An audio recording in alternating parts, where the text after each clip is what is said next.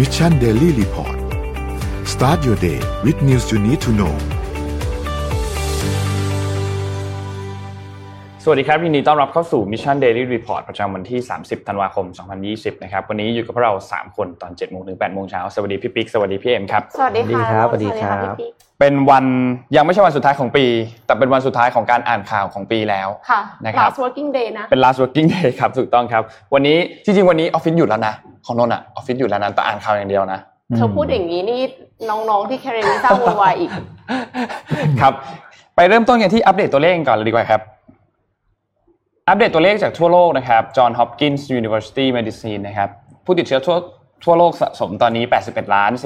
2 9 0 4 3 คนนะครับตัวเลขผู้เสียชีวิตอยู่ที่ 1 7 7 7 5 4 9 คน แล้วก็ตัวเลขผู้ที่รักษาหายแล้วนะครับ 46ล้าน1 1 1 5 2 9 คนนะครับเราไปดูตัวเลขในไทยกันบ้างครับ ตัวเลขในไทยนะครับเมื่อวานนี้พบผู้ติดเชื้อเพิ่มเติม 155 คนนะครับรวมแล้วเนี่ยสะสม 6,440 คนนะครับซึ่ง 155 คนเนี่ยเป็นติดเชื้อในประเทศ 134 คน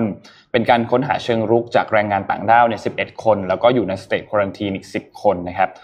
ตัวเลขผู้หายป่วยเพิ่มมาอีก 4 คนเท่ากับว่ามี 2,195 คนที่กำลังรักษาตัวอยู่ที่โรงพยาบาลนะครับแล้วก็ตัวเลขผู้เสียชีวิตเป็น 61 คนนะครับจากที่เพิ่มมาเมื่อวันก่อนนี้นะครับ ตัวเลขตอนนี้ก็ยังน่ากลัวอยู่ โดยเฉพาะตัวเลขที่เป็นผู้ติดเชื้อในประเทศนะครับ ตอนนี้เนี่ย เพราะฉะนั้นต้องต้องค่อนข้างระมัดระวังนิดนึงนะครับ เพราะว่าในหลาย ๆ พื้นที่เองก็เยอะนะครับ ทั้ง 134 คนเนี่ยอยู่ที่จังหวัดไหนบ้างนะครับ เป็นกรุงเทพมหานครเนี่ย 11 คนนะครับ นครปฐม 10 คน สมุทรสาคร 4 คน สมุทรสงคราม 2 คน นครราชสีมา 1 คนนนทบุรี 1 คน ปทุมธานี 1 คน อุตรดิตถ์1คนนะครับ ซึ่งก็ตอนนี้เนี่ยมีที่กำลังสอบสวนอยู่อีกเนี่ยนะครับ ที่ระยองเนี่ยมีถึง 56 คนชนบุรีมีอีก 28 คน แล้วก็มีจังหวัดอื่นๆประปรายนิดหน่อยนะครับ ตอนนี้น่ากลัวนะครับ อยากให้ทุกคนระมัดระวังตัวนิดนึงเวลาไปเที่ยวกันก็ ถ้าเป็นไปได้ไปเที่ยวอ่ะดีนะ แต่ว่าพยายามอยู่ในโซนที่พักหรือว่าออกไปในสถานที่ที่ไม่ได้เป็นแบบที่ที่คนเยอะๆมากๆอะไรเงี้ยไปกินข้าวตามร้านอาหารจริงๆไปไปนัวาไปได้นะ แต่ว่าร้านอาหารตอนเนี้ย อาจจะไม่ใช่ร้านที่ popular ที่สุด อาจจะไม่ใช่ร้านที่ป๊อปปูล่าที่สุดหรือว่าร้านที่อาจจะเป็นร้านที่เขาต้องมาแบบมีการแบ่งพื้นที่นิดนึง ให้โต๊ะแต่ละโต๊ะมันห่างกันนนท์เข้าใจว่าครอบครัวที่ไปอ่ะก็ไปด้วยกันอยู่แล้วอ่ะก็ไม่ต้องนั่งแยกกันก็ได้ ค่ะ ก็นั่ง อยู่ใน เป็น bubble อ่าอยู่ในอยู่ในครอบครัวของตัวเองอยู่ในกลุ่มของตัวเอง ไม่ต้องนั่งแยกกันก็ได้นนท์คิดว่าน่าจะไม่ได้ น่าจะไม่ลำบากกับทุกคนมากเกินไปนะครับ ก็ขอให้เที่ยวกันอย่างสนุกด้วย วันนี้เราสามคนก็อ่านข่าวแค่นี้แล้วก็ไปแล้ว ครับ อ่ะยังยังยัง โอเคครับไปเริ่มต้นข่าวกัน เพราะว่าเราอยากจะรู้ว่าในปี 64 เนี่ย ตกลงว่ามีวันหยุดวันไหนบ้าง อืม จะได้วางแผนวันหยุดก่อนเลย จริงครับ ลตารางไว้ก่อนได้เออ การวางแผนวันหยุดตอนเริ่มปีเป็นเรื่องที่ต้องทำเป็นสิ่งแรกเลย ลาก่อนได้เปรียบ ลาก่อนได้เปรียบค ก่อ รับ นได้เปรียบ เพราะว่าเราต้องผัดกันลา เป็น ใช่ เรื่อง ไหม ปกติอยู่แล้วใช่ ครับ โอเค่ะ ไปครับ ถ้าอย่างนั้นก็ขอภาพ M1 ค่ะ มาจากกรุงเทพธุรกิจนะคะ เมื่อวานนี้ 29 ธันวาคมนะคะ ที่ประชุมคณะรัฐมนตรีเห็นชอบการกำหนดวันหยุดราชการเพิ่มเป็นกรณีพิเศษ รวมวันหยุดปี 64 เนี่ยทั้งสิ้น 24 วัน วั นะ นนี้ คะ เกือบเดือนหนึ่งแล้วนะ คือ 24 วันคือปกติแล้วเหมือนตามกฎหมายเขาจะให้หยุดประมาณ 13 วัน ครับ ที่แต่ละบริษัทนะคะ แต่ว่าทีนี้ก็ต้องไปเช็คกับบริษัทเองด้วยนะคะ ว่า 24 วันที่ประกาศเพิ่มขึ้นมาเนี่ย ทางที่บริษัทแต่ละคน หยุดหรือเปล่า ไหมนะคะ วันหยุดราชการที่เพิ่มเป็นกรณีพิเศษเนี่ยมีดังนี้ค่ะหนึ่งคือวันตรุษจีนค่ะ วันที่ 12 กุมภาพันธ์ 2564 นะคะ เป็นครั้งแรกเลยที่กำหนดให้ตรุษจีนเป็นวันหยุดราชการ อืม ในที่สุดก็เอ่อยอมรับว่าคนไทยเชื้อสายจีนมันเยอะ อ่าอ่า ครับ ค่ะสองก็คือสงกรานต์ค่ะ ปกติสงกรานต์เนี่ยก็คือ 13ถึง15 ใช่ไหมคะ ตอนนี้คือเพิ่มวันที่ 12 เมษายนขึ้นมาด้วยค่ะ อ๋อ แล้วก็สามคือ วันหยุดราชการชดเชยวันเข้าพรรษา ซึ่งก็คือวันที่ 27 กรกฎาคมนะคะ 2564 4 คือวันหยุดราชการกรณีพิเศษในวันมหิดลค่ะ คือ 24 กันยา 2564 นั่นเองนะคะ ครับ แล้วก็นอกจากนั้นยังมีการประกาศกำหนดวันหยุดประจำภาคต่างๆ เช่น ภาคเหนือได้แก่ประเพณีไหว้พระธาตุวันที่ 26 มีนาคมนะคะ 2564 ภาคตะวันออกเฉียงเหนือเนี่ยคือเทศกาลบุญบั้งไฟวันที่ 10 พฤษภาคม แล้วก็ภาคใต้ คือวันที่ 6 ตุลาคมเป็นวันหยุดในพิธีศาสตร์เดือน 10 ค่ะ ครับ ก็ลงตารางกันไว้นะคะ เพราะว่าลาก่อนได้เปรียบใช่ไหมคะ หยุดกันแรง อืม จริง แล้วอ๋อแล้วเขามีการเลื่อนวันหยุดชดเชยวันปิยมหาราชด้วยนี่ใช่ไหมครับจากวันที่ 25 ตุลาเป็นวันที่ 22 ตุลาแทน คือประกาศมันยาวมากเลย ใช่ประกาศมันยาวมาก แต่ว่า แล้ว ถ้า ก็ อ่านทั้งหมดนี่คือ หยุด 24 วันนี่แซบเหมือนกันนะครับ หยุดลากัน เขาบอกว่ากระตุ้นเศรษฐกิจ กระตุ้นเศรษฐกิจครับผมกระตุ้นเศรษฐกิจครับ โอเค มีอีกเรื่องหนึ่งครับ เป็นเรื่องเกี่ยวกับที่เราไปเรื่องไหนก่อนดีอะมีหลายเรื่องมากเลยอะอันนี้ดีกว่า ขอโน้ตขอพาไปที่อเมริกานิดหนึ่งครับ ที่อเมริกานะครับ เกี่ยวกับข่าวของตัว stimulus check ก็คือตัวเช็ค 600 ดอลลาร์ที่ล่าสุดโดนัลด์ทรัมป์ทำการเซ็นเรียบร้อยแล้วเนี่ยนะครับ ล่า ล่า สุ สุ ด ด ก็ยอมนะคะ ยอมแล้วยอมเสร็จแล้วยอมเสร็จแล้ว แต่ว่าที่น่าสนใจคืออันนี้ครับ ทางด้านสสหรือว่าเอ่อ House เนี่ยนะครับ ทางฝั่งพรรคเดโมแครตเนี่ยเขาครองเสียงข้างมากใช่ไหมครับ ทีนี้เนี่ยเขามีการโหวตครับ ให้มีการเพิ่มวงเงินไอตัววงเงินตัวเช็คอันเนี้ยจากเดิมเนี่ยที่เป็น 600 ต่อคนเนี่ยนะครับ หรือประมาณ 18,000 บาทเนี่ยนะครับ ให้กลายเป็น 2,000 ดอลลาร์สหรัฐต่อคน เด ซึ่ โม ง แครตให้เพิ่ม อ่าใช่เดโมแครตให้เพิ่ม ทีนี้เนี่ยก็เป็นไปตามที่โดนัลด์ทรัมป์เคยพูดไว้ก่อนหน้านี้นะโดนัลด์ทรัมป์ตอนแรกที่เขาจะไม่เซ็นเนี่ยเขาบอกว่าจำนวนเงิน 600เนี่ยมันน้อยเกินไป มันไม่ ซึ่งก็ พอ ก็ก็ถือว่ามันน้อยจริงๆนะ600เนี่ยในเดือนหนึ่งที่อเมริกาก็ไม่ได้เยอะมากนะค คือ รับ ไม่ cover หนึ่งเดือนที่ต้องจ่ายค่าบ้าน อ่าไม่ cover ถูกต้อง เพราะฉะนั้นก็อยากให้เพิ่มเป็นจำนวน 2,000 ต่อคนนะครับ ทีนี้ทางด้าน House เนี่ยหรือว่าสสเนี่ยก็โหวตเรียบร้อยแล้ว อันเนี้ยผ่านแล้วนะครับการโหวตอันนี้ที่มาจากทางฝั่งสสเนี่ยจริงๆมีทั้งเดโมแครตทั้งรีพับลิกันนะครับ แล้วก็โหวตผ่านมาเรียบร้อยแล้วตามที่ประธานาธิบดีต้องการนะครับ ทีนี้เนี่ยหลังจากนี้เนี่ยนะครับพอเขาโหวตเสร็จแล้วอ๋อคะแนนที่โหวตเนี่ย322 ต่อ 87 นะครับ พอโหวตผ่านเสร็จเรียบร้อยแล้วเนี่ยในลำดับขั้นต่อไปเนี่ยจะต้องมีการโหวตรับรองในวุฒิสภาด้วย แต่ว่าวุฒิสภาเหมือนจะมีปัญหานิดนึงครับเพราะว่าล่าสุดเนี่ย มิชแมคคอนเนลครับซึ่งเป็นทางด้านผู้นำของวุฒิสมาชิกนะครับอยู่พรรคริพับลิกันนะครับได้ออกมาพูดถึงบอกว่าไอตัว stimulus package ที่จะเพิ่มจาก 600 เป็น200 2,000เนี่ยเขาบอกว่าเขาจะขอเบรกไว้ก่อน ยังไม่ยังไม่รีบยังยังไม่ทำการโหวตทันทีจะดีเลย์โหวตเอาไว้ก่อนนะครับ ในหัวข้อข่าวที่ออกมาจากทางสำนักพิมพ์สำนักข่าวรอยเตอร์เนี่ยนะครับนนท์ยังไม่เห็นตัวเลขวันที่นะครับว่าเขาจะมีการโหวตเนี่ยในวันที่เท่าไหร่ มีเพียงคำพูดของคุณมิชแมคคอนเนลที่ออกมาเหมือนจะทำการดีเลย์การโหวตต่อไปอีกนิดหนึ่งนะครับยังไม่แน่ใจว่าจะเกิดการดีเลย์ไปนานแค่ไหนนะครับแต่ตัว 600เนี่ยเอ่อเมื่อวานนี้เนี่ยได้มีการทำการรู้สึกว่าจะทำจ่ายออกไปแล้วนะครับ รัฐมนตรีกระทรวงพาณิชย์ เอ้ยพาณิชย์หรือเปล่า ไม่ใช่ กระทรวงการคลังเนี่ยทำการจ่ายออกไปแล้วเหมือนกัน ค่ะ นะครับ ซึ่งก็รอติดตามครับว่าจะได้เป็น 600 เป็น 2,000 หรือเปล่าหลังจากนี้ เพราะว่าต้องรอวุฒิสมาชิกทำการโหวตให้เรียบร้อยก่อน แล้วก็เรื่องก็จะถูกส่งไปที่ประธานาธิบดีต่อเหมือนเดิมนะครับ อันนี้ก็เป็นอัปเดตตัว stimulus package ของสหรัฐอเมริกาครับ อืม อ่าเดี๋ยวพาไปดูที่จีนบ้างนะครับ วันนี้มีข่าวจีนมาฝากสองสามอัน เอาอันนี้ก่อนเอาภาพ P หนึ่งกับ P สองขึ้นมาครับ นี่อันนี้เป็นสตาร์ทอัพวันละตัวแล้วกันสลับไม่ได้เล่าเรื่องสตาร์ทอัพวันละตัวมานานละใน ค่ะ ภาพนี้คือ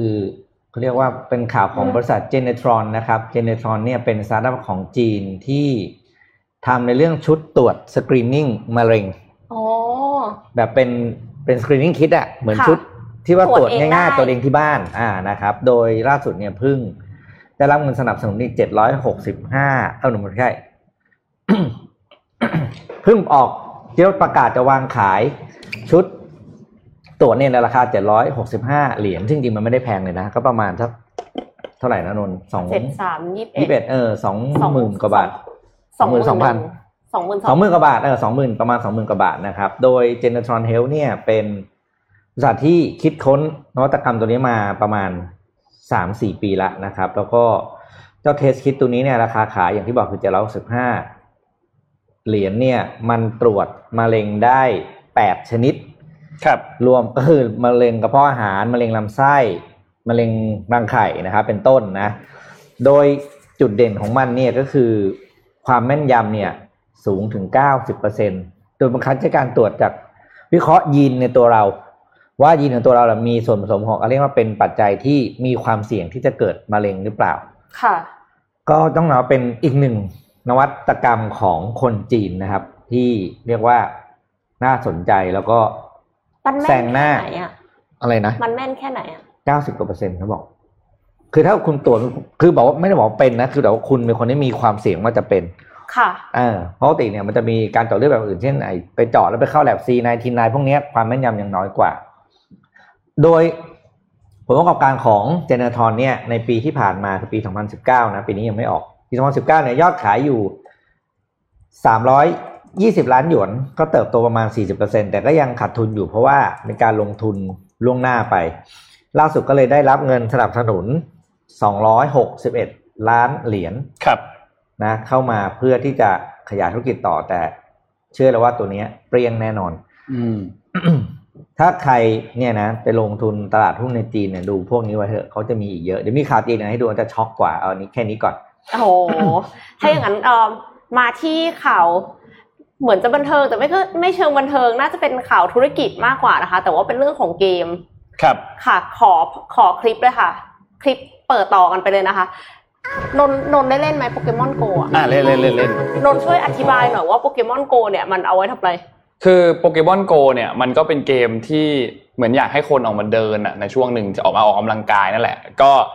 ถ้ามันมันกิมมิคของมันก็คือให้คนอะออกมาเดินแล้วมันก็จะมีการฟักขายได้ แล้วก็มีจับโปเกมอนตามสถานที่ต่างๆ แล้วก็พวกตามแลนด์มาร์กแต่ละที่เนี่ยเขาก็จะมีเหมือนแบบเป็นเสาให้เข้าไปแบบไปชิงเหมือนแข่งยิมอะ เออ เออเออเหมือนไปตีเป็นยิมอะไรอย่างเงี้ย อ่า แล้วก็ถ้าเดินเดินๆก็จะมีการฟักไข่โปเกมอนด้วย ก็คือโปเกมอนโกเนี่ยมันเป็นเกมมือถือก็จริง แต่ว่ามันใช้เทคโนโลยี augmented reality ซึ่งก็คือหมายความว่าเราเอาไปส่องอะไรแล้วเสร็จแล้วก็จะมีโปเกมอนออกมา อ่าใช่ แล้วก็แต่ละแต่ละโปเกมอนที่ออกมาเนี่ยมันก็ขึ้นอยู่กับสภาพแวดล้อมตรงนั้น ครับ ก็คือถ้าสมมติว่าเป็นริมทะเลริมทะเลสาบเนี้ยค่ะ มันก็จะมีโปเกมอนที่เป็นน้ำก็จะมีแบบคาร์ปมีอะไรอย่างเงี้ยมีกิราดอสอะไรออกมา ครับ แต่ว่าถ้าสมมติว่าเป็นเป็นแบบสวนสาธารณะก็จะเป็นโปเกมอนดินเป็นต้นเงี้ยนะคะ แล้ว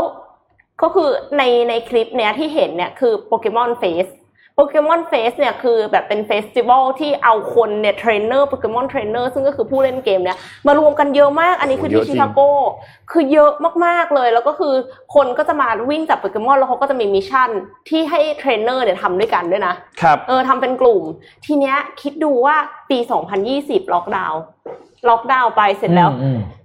โปรเอ่อคือคนที่ดีไซน์โปรแกรมโปเกมอนโกเนี่ยคือแต่เดิมคือเขาเคยทำแมปมาก่อน ครับ แล้วคิดดูว่าดีไซน์มาเพื่อที่จะให้คนออกไปเดินข้างนอก แต่คนนั้น อืม ออกไปเดินข้างนอกไม่ได้เลยมันก็คิดว่าแบบเฮ้ยอย่างนี้โปเกมอนโกก็แบบก็เจ๋งดีอะไรเงี้ อื ย ม ปรากฏว่าไม่เจ๋งค่ะ เพราะว่าเขามี play at home edition อืม play at home play at home edition ก็คือเนี่ย ครับ ปิกาจู คนสามารถที่จะเล่นกันอยู่ในบ้านได้อะไรเงี้ยแล้วก็คือ เนื่องจากว่าเขาอะให้ใช้ฟีเจอร์ต่างๆหน่อยอย่างเช่น ต้องเดินเก็บระยะฟักไข่ใช่ปะ อืม ที่แบบว่าต้องแบบว่ามี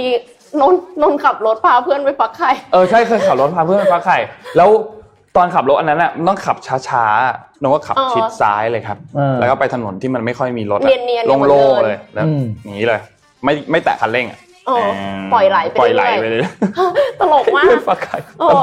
คือคือตัวเอ็มเนี่ยก็แบบว่าเดินทั่วสิงคโปร์เลยตอนนั้น บอกเพื่อที่จะฟักไข่เนี่ยคือ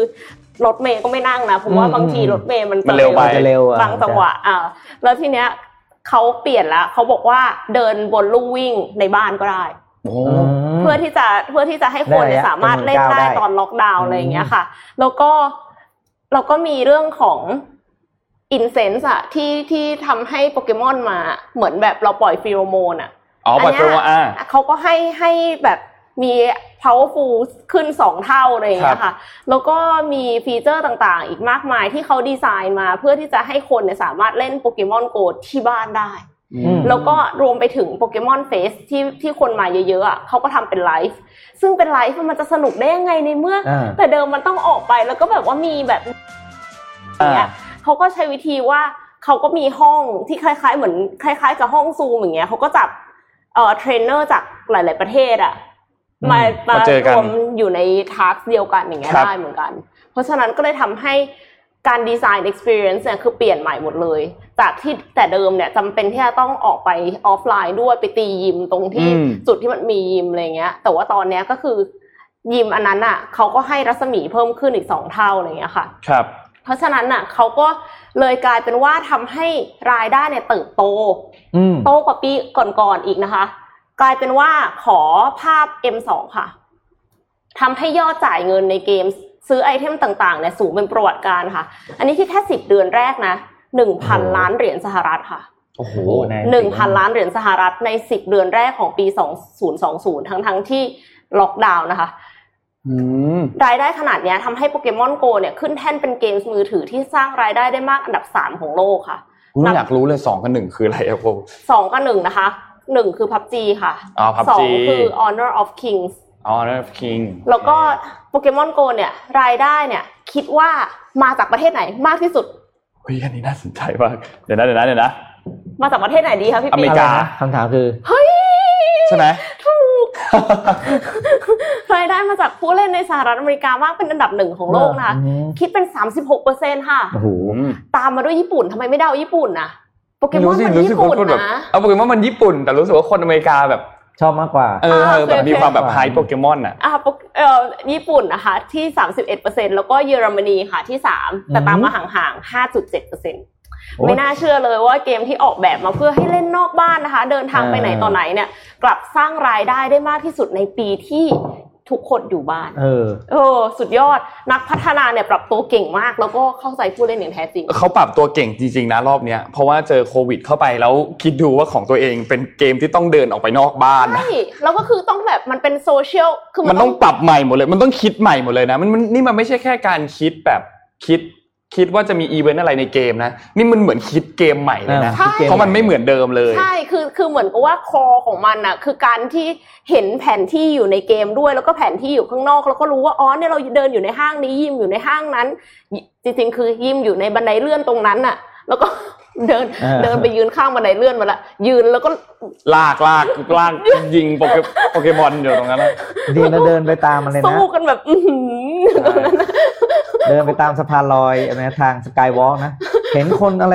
ลุมๆกันแล้วก็รู้ว่าเออเขาเล่นโปเกมอนตอนแรกไม่รู้เพราะพี่เล่นอยู่ช่วงนึงพี่ก็ไม่ได้เล่นแล้วใช่ไหม อ๋อ เดี๋ยวบอกว่าเนี่ยเขาลุมเขาลุมตีกันเขาบอกตีอะไรกันวะ เราเคยเห็นคนที่แบบเขาปั่นจักรยานแล้วมันมีเครื่องเต็มเลยอะ เออ แบบติดติดติดติด เออเออ ติดติดติดอะ ฟัก แล้วก็ ไข่ ปั่นแบบเออฟักไข่แล้วมีประมาณแบบ ฟักไข่ สิบเครื่องอะอยู่ตรงเนี้ย เยอะมากอะแบบโอ้โหน่ากลัวมากแบบ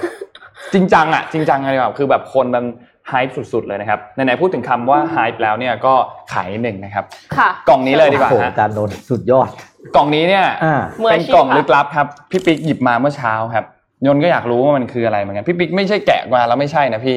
เออ ใช่สิ ดูมุมขนส่งสิ อ๋อโอเคโอเคโอเคโอเคแป๊บห พี่ นึง ไม่เคย ฮะ สั่งของประหลาด นี่ เหมือน นี่ ดาร์ฟหรอก แกะแกะกันสดๆตรงนี้เลยนะฮะ อันบ็อกซ์ค่ะ อันบล็อกกันสดๆตรงนี้เลย ก็คือ นะ ผมลองสั่งไฮป์จาก 1948 มา ครับ ก็เลยมาให้อาจารย์นนท์เขาอันบ็อกซ์ให้ดูว่าเป็นยังไง ครับ นี่ถ้าทุกคนมาแกะนะฮะ ก็จะได้แบบนี้ ตะแคงตะแคงตะ อ่ะ แคง เดี๋ยวเดี๋ยวเดี๋ยวเอาให้ดูนิดหนึ่งนี่เป็นแบบนี้มีเอกสารเรื่องใบใบเสร็จรับเงินนะครับ แล้วก็มี เพราะเขามีของแถมด้วย อ่ามี จะให้โชว์ของแถม มีกระดาษครับ อันนี้เป็นกระดาษเนี่ย อันนี้ เป็ คือของแถม ครับอ่ะแล้วก็มีไฮป์ครับแพ็คมาอย่างดีนะฮะอยู่ในนี้ไม่แกะละกัน เพราะว่า อ่า ของจริงแบบนั้นแหละอยู่ข้างๆมันนู้นนะครับ แล้วก็มีของแถมใช่ครับ ถูกต้องของแถมคือคืออะไรอะพี่กระเป๋าเป็นกระเป๋านี่กระเป๋าน่ารักมาก อืม อ่านี่เพราะฉะนั้นเราแจกเลยครับ แจก 3 รางวัลครับไฮแจก 3 รางวัลคำถามที่จะถามก็คือโปเกมอน Go นะครับ รายได้ในปี 2020 เนี่ย ที่เป็น in app purchase เนาะเพิ่มจากปี 2019 กี่เปอร์เซ็นต์ คุณพ เห็น ระ ใน อ๋ กราฟอในกราฟ อ่าเห็นในกรา ตั ฟ วเลข ใน จิ๋ กราฟ วๆ อ่าตัวเลขเพิ่มเพิ่มจากปี 2019 กี่เปอร์เซ็นต์นะ เอาเป็นเปอร์เซ็นต์เอาเป็นเปอร์เซ็นต์ มีคนบอกว่าแถวบ้านไปจับโปเกมอนแถวเมนวัด เอ้ย มีมี วัด มี วัดเขาบอกว่าเป็นเขตอภัยทานห้ามจับโปเกมอน ครับเอาเหรอ เคย เคยเห็นป้ายเคยเห็นป้ายเคยเห็นป้าย ไม่แต่เข้าใจว่าคนคงไปเล่นเยอะมากจนแบบพระคงรู้สึกว่าถูกรบกวน เออ อะไรอย่างเงี้ย มันก็เป็ก็เลยนบอกว่าเป็นเขตอภัย เข้าใจ ทานงดจับโปเกมอนนะคะ จริง ๆ เป็นที่ที่ก็อย่าไปวุ่นวายมาก แถวเมนวัดนี่ต้องได้โปเกมอนผีแน่เลยอะ อ่ะคำตอบคือเพิ่อ่าม เดี๋ยว ขึ้น ข กี่เป อ อร์เซ็นต์ ภาพล่าสุดนะครับ ที่เพิ่งส่งเข้าไป ยังไม่เฉลยสิ เมืองนี้นะครับ ชื่อเมืองเอ่อยอนช้อปปิ้งนะครับยอนช้อปคือเขาอ่านภาษาสวีเดน เป็นเมืองที่ได้รับรางวัลนะครับ Equality Access Access City Award แปลว่าเป็นเมืองที่มีสวัสดิการ แล้วก็การเรียกว่าการเดินทางไปไหนมาไหนอะ่ะดีที่สุดสำหรับผู้พิการ อ่า ประจำปีนี้นะครับ คือ ค่ะ เหมือนกับเมือง สะดวกมากวิวแชร์ไป อ่า ใน คือ ทุก ไปที่ไหนมีอะไรนะเขาเรียกทางลาดรถเข็นอะไรอย่างเงี้ยได้ดีที่สุดนะครับ โดยตัวรางวัลนี้เขาเรียกว่ารางวัล Access City Award นะครับ ซึ่งเป็นรางวัลที่จัดตั้งขึ้นโดย European Commission นะครับ ก็คือหรืออิ่มกลุ่ม EU นั่นเอง ร่วมกับอ่า European Disability Forum นะครับ ซึ่งเป็นรางวัลที่จัดต่อเนื่องมา 10 ปีละมอบให้กับเมืองที่มีเขาเรียกว่าสามารถพัฒนาเมืองให้เหมาะสมกับการใช้ชีวิตของ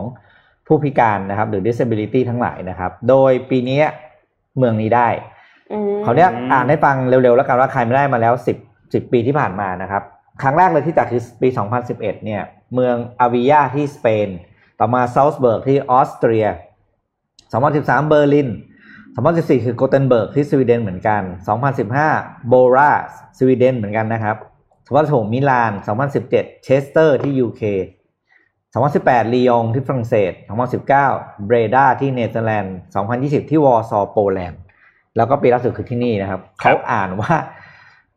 Yon Shopping นะครับ ผมก็อืมก็ต้องต้องไปอ่านมาในไอเนี้ย Google Spell ให้มันอ่านได้ฟังกูอ่านชื่อมันเขาผิด เรานะเมื่อไหร่ เมื่อไหร่เราจะได้บ้างใช่ไหมคะ เออ เริ่มจากทางเท้าก่อนเลย เออทางเท้าก่อนเลยนะครับสนทนาธรรมจัดแน่นอนต้นปี คือคิดดูว่าขนาดแบบ อืม เดินอยู่ปกติดีๆอ่ะยังเอ่อล้มตก เดิน ร เลย อ เดิน ยังอะไรอย่างงี้ ยังร่วงได้อืม ใช่ เพราะฉะนั้นก็ก็ คืออ อยากจะให้ปรับปรุง เดินเดินฟุตบาทกรุงเทพนี่ห้ามเล่นมือถือนะ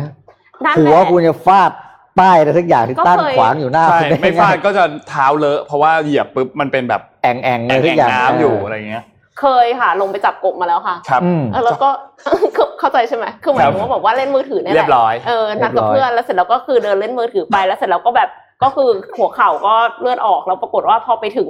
ร้านอาหารอ่ะ ก็เดือดร้อนแบบคนเสิร์ฟอะไรเงี้ยเขา ที่ ไม่ โห ช่ ด วย สุด ป ก็ ฐม ไม่ พ นี่ ยาบาลอ่ะ เสาไฟรุ่นเมื่อก่อนมันจะมีสลิงเห็นไหม สลิง คอขาดอะเดินเลี้ยงเดินเดินเร็วๆอ่ะต่อ อืม ก่อนเข้าเจ็ดโมงครึ่งนนท์มีอันหนึ่ง อืม ที่ที่เมื่อวานนี้เนี่ยเราให้ทุกคนทำแบบสอบถามกันเนาะของทอทอท อ๋อค่ะ นะครับแล้วทีนี้เนี่ยก็จะเอาตัวแบบสอบถามมาให้ดูผลแบบสอบถามมาให้ดูว่าเอ้ยไอแบบสอบถามอันนี้เนี่ยสรุปผลแล้วเนี่ยมันเป็นยังไง อืม น่าสนใจมาก ขอเปิดภาพนั้นขึ้นมาครับ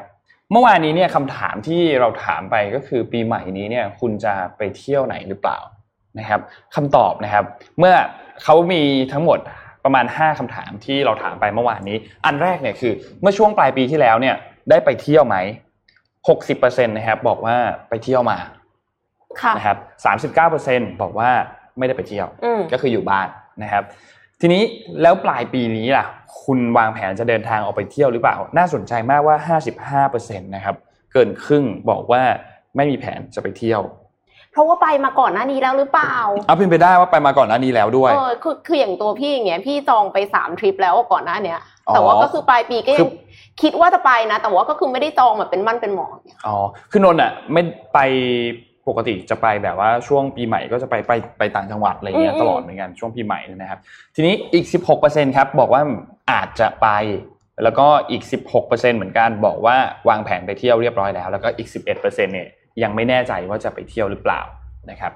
ทีนี้ พี่อยู่กลุ่มไหนคะ พี่ปิ๊กไม่ไปไหนเลยครับ พี่ปิ๊กอยู่ เพราะ อยู่ ปกติพี่จะใช้เวลาช่วงที่วันหยุดนี่แหละทำงาน อ๋อ เพราะไม่มีใครกลวน อ๋อไม่มีอ่าไม่มีใครกวนใช่ใช่ คือรอบนี้พนันกับนักเขียนคนหนึ่งมาด้วย ครับ ว่าคนละสิบห้าบท ถ้าเสร็จก็ปีใหม่ก็จบ เขาค้างสิบห้าพี่ค้างสิบห้าบทก็เลยพนันกันว่า เอาปะ สักหน่อย นี่ก็ฟิตจ้า สักหน่อยฮะ ไอ้ ข้อต่อไปครับคือคุณมีความกังวลเรื่องใดในการเดินทางท่องเที่ยว อืม ครั้งนี้มากที่สุดนะครับ ข้อแรกเลยครับ 60%เลยคือความสะอาดแล้วก็ความปลอดภัยด้านสุขอนามัยของสถานที่บริการ แน่นอนค่ะ ซึ่งก็แน่นอนเนอะ โควิดระบาดอยู่ อืม ไงทุกคน โควิดระบาดทุกคนก็ กลัว กังวลเรื่องนี้กันเป็นมากที่สุด ใช่ใช่ พัทยาร้างเลยทีเดียว แล้วก็อีก 17%เป็นอื่นๆนะครับ ซึ่งเดี๋ยวจะบอกว่าอื่นๆ คืออะไรบ้าง อีก 12%บอกว่าเรื่องรายจ่ายในการท่องเที่ยว แล้วก็อีกประมาณ 8%บอกว่าไม่กังวลอะไรเลย แล้วก็อีกประมาณ 0.91%บอกว่ากังวลเรื่องสถานการณ์ทางการเมือง เรื่องการประท้วง เรื่องม็อบต่างๆ นะครับ อื่นๆ 17%ที่บอกเนี่ย มีบอกว่าคนเยอะกลัวติดโควิดนะครับ แล้วก็บอกว่ากลัวตัวเองไปติดมาแล้วไปติดญาติผู้ใหญ่ในครอบ ค่ะ ครัวนะครับ แล้วก็ไม่สบายใจในการใช้รถสาธารณะ แล้วก็กังวลเรื่องค่าใช้จ่ายนะครับ แล้วก็รถติดอยู่บ้านสบายกว่า คือในช่วงช่วงเนี้ย ถ้าใครอยู่กรุงเทพเนี่ยจะรู้สึกว่าไปไหนมันใกล้ไปหมดเลยอะ ใช่ เพราะว่ารถไม่ติดแล้ว รถ ไง รถไม่ติดเลยอ่ะ อ๋อ จากเดิมปกติขับรถไปออฟฟิศชั่วโมงหนึ่ง20 นาทีถึงแล้ว อืม คือดีมากนะครับ แล้วก็คำถามสุดท้ายคือจังหวัดใดที่คุณเลือกไปท่องเที่ยวในครั้งนี้อันดับหนึ่งเลยคือ จังหวัด อ อยู่ยู่ บ้า บ้าน นครับ ก็คือทุกคนก็อยู่บ้านกันไปนะครับ อันดับสองคือเชียงใหม่แล้วก็อันดับสามคือกรุงเทพครับ มีมีคนเมนต์ใน Facebook ก็บอกว่าจริง ๆ แล้วถึงแม้ว่าค่าท่องเที่ยวเนี่ย จองโรงแรมจองเอ่อตั๋วเครื่องบินจะถูกแค่ไหนนะคะ แต่สิ่งที่แพงคืออะไรวะ ค่าอาหาร ค่าชุด ค่าชุด โอเค เพราะว่า ไม่ใช่ จะอาต้อง หาร จะต้องมีชุดที่แบบว่าใส่ ถ่าย แล้วก็ไปรูปแล้ว เปลี่ยน โอเค อะไรอย่างเงี้ยมี อ่า พร็อพมีอะไรอย่างเงี้ยเพราะ ครับ ฉะนั้นเนี่ยยังไงก็เปลืองนะคะ เพราะ เพื่อ ว่าน เพราะว่าต้องเปลี่ยนชุดทุกทริปอะไรอย่าง เปลี่ยนชุด งี้ บาง ตอนตอนไปเที่ยวกับ ทุกทริ เพื่อนปด้ มา วยเออเออก็เป็นมันก็เป็นความสนุกการเที่ยวเนาะ ตอนไปเที่ยวกับเพื่อนมาเพื่อนบางคนเปลี่ยนชุดวันหนึ่งสามชุดก็มีฮะเปลี่ยนวันหนึ่ง เฮ้ยจริงเหรอ นั่งมอเปลี่ยนไป นางเป็นแบบว่าเป็นอินฟลูเอนเซอร์หน่อยๆ อ๋ออ่ าก็เลยเปลี่ยนชุดรีวิว เอาเป็น เปลี่ยนไปเลยวันหนึ่งสามชุดสี่ชุด ถ้าอย่างนั้นเนี่ยยิ่งเปลี่ยนเยอะยิ่งคุ้มเพราะว่า อืม ขายของได้ ขายของขายข อ่า อง เอ อ่า อ ใช่ อันนี้คือการการทำงานอย่าง เที่ยวไปได้เงินด้วย เที่ยวไปได้กันด้วย ค่ะ ไปเจ็ดโมงครึ่งกันดีกว่าครั ค่ะ บ เจ็ดโมงครึ่งค่ะ ขอขอสไลด์เลยค่ะ คือสำหรับคนที่อาจจะไม่ได้เป็นแบบพี่ปิ๊กนะคะ ที่ไม่ได้คิดว่าจะปั่นงานในช่วงของปีใหม่นะคะ อยากจะรีชาร์จตัวเอง เอ็มก็เลยนำบทความ five ways to recharge your batteries during the holiday break มานะคะ เออไหนดูสิ ก็ เดี๋ยวเราจะทำ ลองดูว่า เผื่อว่าจะเปลี่ยนใจนะคะ อย่างแรกนะคะทำอะไรก็ตามที่ปกติไม่ได้ทำอะค่ะ ปกตินนท์ตื่นตีห้าตลอดอะไรเงี้ย อื อื ม มใช่ เอ ค อ รับ นนท์ก็อาจจะไม่ต้องตื่นตีห้านนท์ก็อาจจะตื่นตีสามแทนไม่ใช่ ตื่นเที่ยงแทนได้ไหมครับ อะไรอย่างนั้นก็ได้นะคะ ก็คือทำสิ่งที่ปกติไม่ได้ทำเป็นประจำอ่ะอาจจะหัดทำอะไรใหม่ ๆ หลายคนไปทะเลเอ็มเห็นเพื่อนหัดเล่นเซิร์ฟเยอะมาก ม คือบอกว่า อืม เล่นตอนแรก ๆ ก็ไม่ดีหรอกก็คือล้มลุกคลุกคลานแบบว่าลงน้ำแบบเยอะมาก แต่ว่าก็เขาก็สนุกแล้วก็รู้สึกว่าได้ทำอะไรที่ไม่เคยทำมาก่อนอะไรเงี้ยค่ะบางคนอาจจะไปเดินป่า หัดวาดรูปก็ได้ อืมอืม ถ้าใครที่อยู่บ้านก็อ่ะเต้นไปร้องเพลง หัดทำอาหารอะไรอย่างเงี้ยค่ะก็ก็ถือว่าเป็นการรีชาร์จได้เหมือนกันนะคะ อย่างที่สองค่ะ บางคนอาจจะชอบปรนเปรอตัวเองค่ะ ก็คือไปนวดไปทำผม อืม ทำเล็บอะไรอย่างเงี้ยค่ะ คือทำอะไรก็ตามที่ทำให้เรารู้สึกว่า เออเราได้ผ่อนคลายสบายใจอะไรเงี้ย บางคนอาจจะเป็นการเล่นโยคะ หรือว่าไปทำสปาอย่างเงี้ยค่ะ ครับ ก็เตือนไว้นิดนึงว่าไปทำในที่ที่ไม่เสี่ยงโควิด -19 นะคะ อ่ะถูกต้อง คือถ้าสมมติว่าถ้าสมมติว่านวดแบบอ่ะให้คนนวดมานวดที่บ้านอ่ะอาจจะเสี่ยงน้อยกว่าหรือเปล่าอะไรอย่างเงี้ยก็ก็ลองพิจารณากันดูนะคะ อย่างที่สามค่ะ แต่ว่าไม่ใช่ว่า อุ้ยอัดหมดทุกอย่างเลยค่ะตะกี้นี้ที่พูดมาเนี่ยจะเอาหมดเลยทำหมดเลยนะคะ อืม ในระยะเวลาแค่ไม่กี่วัน อันนี้จะเครียด อืม จะกลายเป็นว่าทำให้ตัวเองเหนื่อยเกินไป ม คือแทนที่จะผ่อนคลายกลายเป็นยิ่งกว่า 15 บทพี่ปิ๊กอีกนะคะ อาจจะเหนื่อยมากเลยนะ ครั คะ บ เพราะฉะนั้นก็เลือกเฉพาะบางอย่างค่ะ เพราะว่าถ้าเกิดเราไม่ได้พักตอนช่วงปีใหม่ เราก็ไม่มีแรงกลับมาทำงานอีก จริงครับ พอมาทำงานก็จะรู้สึกว่าแบบโอ้ยเหนื่อย เหนื่อยเหลือเกิน เออ เหมือนยังไม่ได้พักเลยอะไรเงี้ย ใช่ค่ะ ข้อสี่ค่ะ แล้วก็อาจจะต้องหยุดคิดอันปลักสักนิดหนึ่งอันปลักเรื่องของงาน หมายความว่าไงอ่ะพูดจริง ๆ ว่าในฐานะเจ้าของธุรกิจอะทำไม่ได้หรอก แต่ว่าสิ่งที่ทำได้ก็คืออันปลักในเรื่องของ task อ่า ทัก ดี๋ย เขาบอกว่า ทำสัพัหนึ่ง เหมือนกับวันที่สี่เราจะต้องทำอะไรไอะคิดละแล้วก็จะไปทำก่อนล่วงหน้าเพื่อที่จะทำให้มันเสร็จอันนี้ อันนี้ กรณีพี่ปิ๊กนี่ขอยกเว้น ก็คือเหมือนกับว่าหยุดรีมายตัวเองแบบว่า ว่าแบบเฮ้ยเนี่ยแบบสัปดาห์แรกต้องทำอะไรอะไรอะไรแต่สิ่งที่คิดได้ สิ่งที่ยอมให้คิดก็คือข้อห้าค่ะ อืม เป็นเรื่องของโกค่ะ ในปีหน้า อืม คือสมมติว่าคิดว่าแบบเออ direction ของธุรกิจเราน่าจะไปทางไหนนะ แล้วปลายปี 2021 ควรจะเป็นยังไงนะ อ่า อะไรอย่างเงี้ย อันเนี้ยโอเค ใช่ใช่ แต่ว่าไม่ ใช่ ใช่แบบว่าไปคิดว่าแบบว่า อุ้ยทักมันต้องมีอะไรบ้างเดี๋ยวลูกค้าคนนั้นคนนี้จะต้องตามนะจะต้อง มมม สั่งงานลูกน้องอันนั้นอันนี้แบบ ให้คิดถึ จุกงจิกอ ระยะยาวมากกว่าไอ้ day to day ใช่ไหม ใช่ค่ะ า ให้แบบ day to ม day องภาพยาวๆ มองมองภาพรวมอะไรอย่างเงี้ย ใช่ใช่พาะกินเดือนมันจะเหมือนหมาบ้าโอ้ยเดี๋ยวต้องทำอะไรอีกแล้วอะไรวนไปวนมาอะไรอย่างเงี้ย อืม ถูกต้องถูกต้องมันไม่ใช่ช่วงเบรกไงช่วงเบรกจะคิดอะไรยาวๆถูกถูกถูกอันนี้ ใช่ใช่ เห็นด้วยเห็นด้วย คือเหมือนกับว่าสะท้อนความคิดตัวเองของปีที่ผ่านมา แล้วก็วางแผนในปีหน้าว่าตกลงว่าเราอยากจะให้มันเป็นอย่างไร แล้วก็สำหรับคนที่คนที่มีด้านอื่นของชีวิตมันควรจะมีด้านอื่นของชีวิตแหละ ถูกต้องครับ ทุกคนควรจะมีหลาย ๆ ด้านครับ สะท้อนด้านอื่นด้วยนะคะ การงานสุขภาพ ความสัมพันธ์ การเงินนะคะ ก็ มองคนข้างๆด้วย ถ้าสมมติว่ามีคนข้างๆ หรือว่าคุณพ่อคุณแม่ครอบครัวอะไรอย่างเงี้ยค่ะ ก็ไม่ใช่แบบเรามุ่งมั่นทำงานมากจนไม่มองคนอื่นเลยอะไรเงี้ยค่ะ อัน ค นี้ รับ ก็อาจจะต้องคือ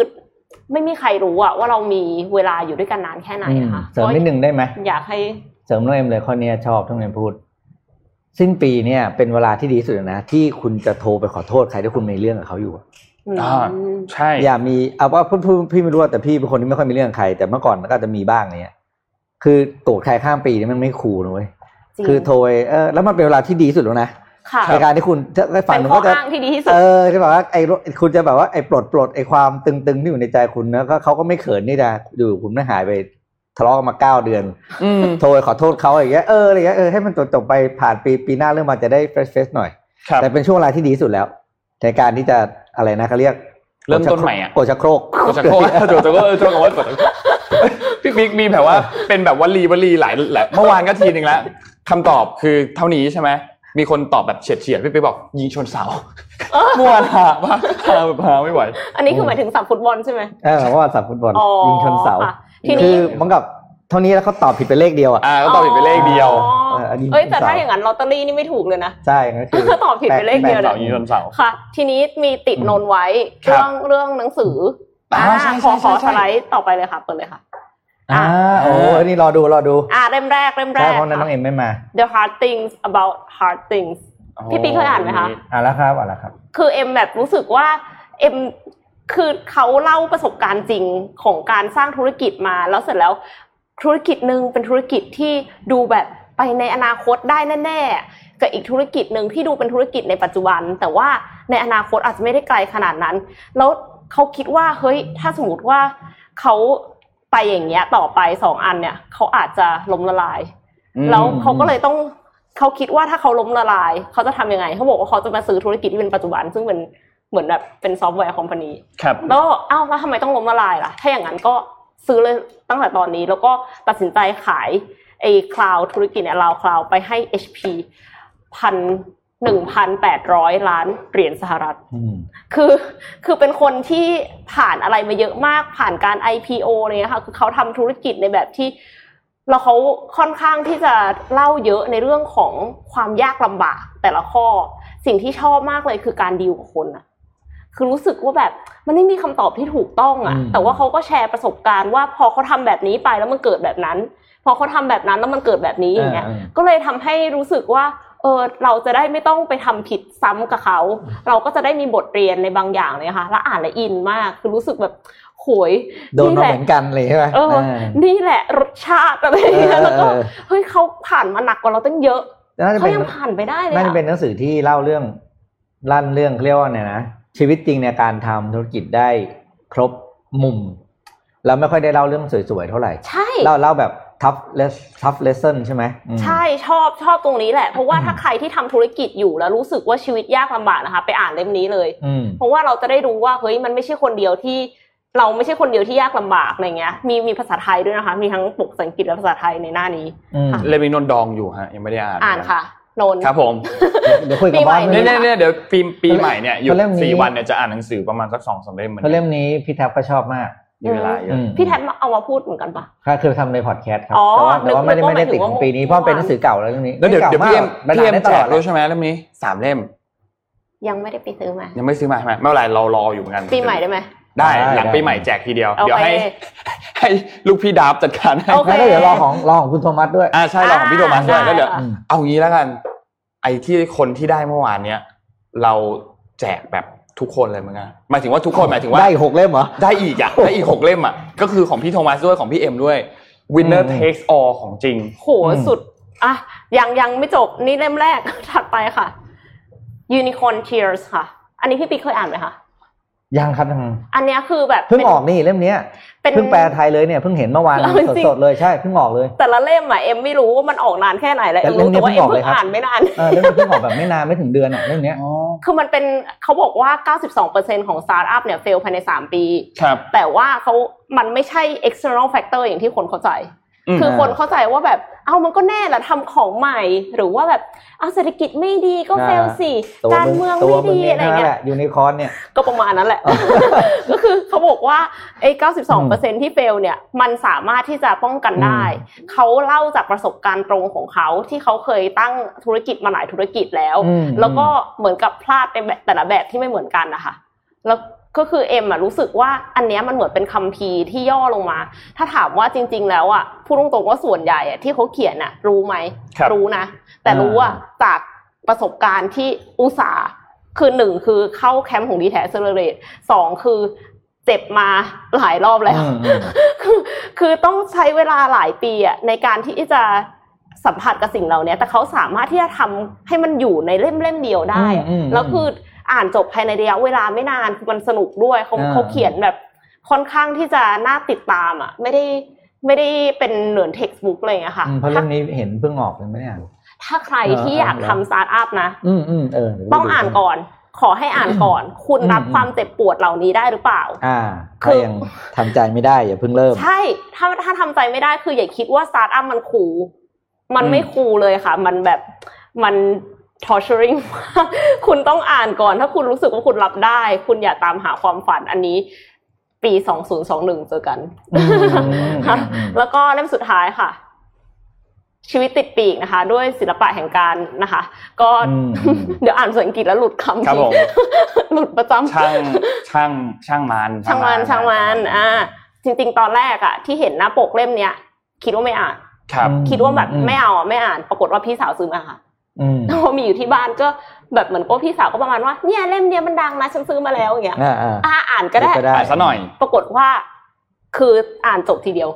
รวดเดียว รวดเดียวเลย สนุกมาก โอ้ นนนนนนอ่านจบแบบประมาณแบบสองวันอะไรอย่างเงี้ย อ่านภาษาอังกฤษตอนนั้นภาษาไทยมันยังไม่ได้ออกตัวแปลมา เล่มเนี้ยดีมากนะ ใช่ ดีแบบ ใช่ ดีแบบดีเลยอ่ะ มาร์คแมนสันเขียนดีมาก แล้วเขียนเราชอบภาษาที่เขาเขียนนะภาษาที่เขาเขียนจะแบบเหมือนตีหน้านิดนึงอ่ะ ภาษาเขาจะโหดๆนิดนึงอะตีเหมือนตีหน้าน่ะเนาะ เออคือตรงมาก ใช่ใช่ใช่เขาจะตรง มกอะ แร ไองๆย่าย เลยอ่ะ แต่ว่าคือรู้สึกว่าตอนแรกอะคิดว่า เอ้า คือมันเป็นไปไม่ได้ป้าที่จะมาแบบไม่ไม่สนใจไม่แคร์อะไรอะไรอย่างเงี้ย แต่ปรากฏ อืม ว่าสิ่งที่เขาบอกก็คือ บางอย่างที่เราคิดว่ามันใหญ่มากสำหรับชีวิตอะสมมติว่า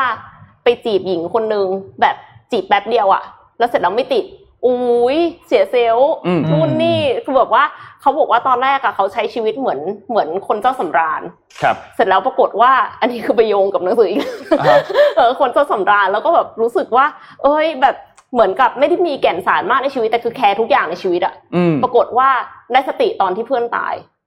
พอเพื่อนตายก็เลยรู้เลยว่า แบบเออมันไม่ใช่ทุกอย่างว่ะที่สำคัญ มันมีแค่ไม่กี่อย่างเท่านั้นแหละที่สำคัญจริง ใช่ ๆ พอรู้แล้วต้อง prioritize พอ prioritize ได้ว่าอะไรกันแน่ที่สำคัญจริง ๆ ม คือเหมือนกับหา values ของตัวเองเจออะว่าควรจะให้คุณค่ากับอะไรอะไรเงี้ยค่ะ แล้วหลังจากนั้นอะสิ่งอื่นที่เหลือคือเขาไม่แคร์ละ อืม เขาปล่อยมันไปเลยเขาไม่แคร์สนเขาไม่สนใจสายตาประชาชนหรืออะไรอย่างเงี้ยแต่ว่าเขาแบบ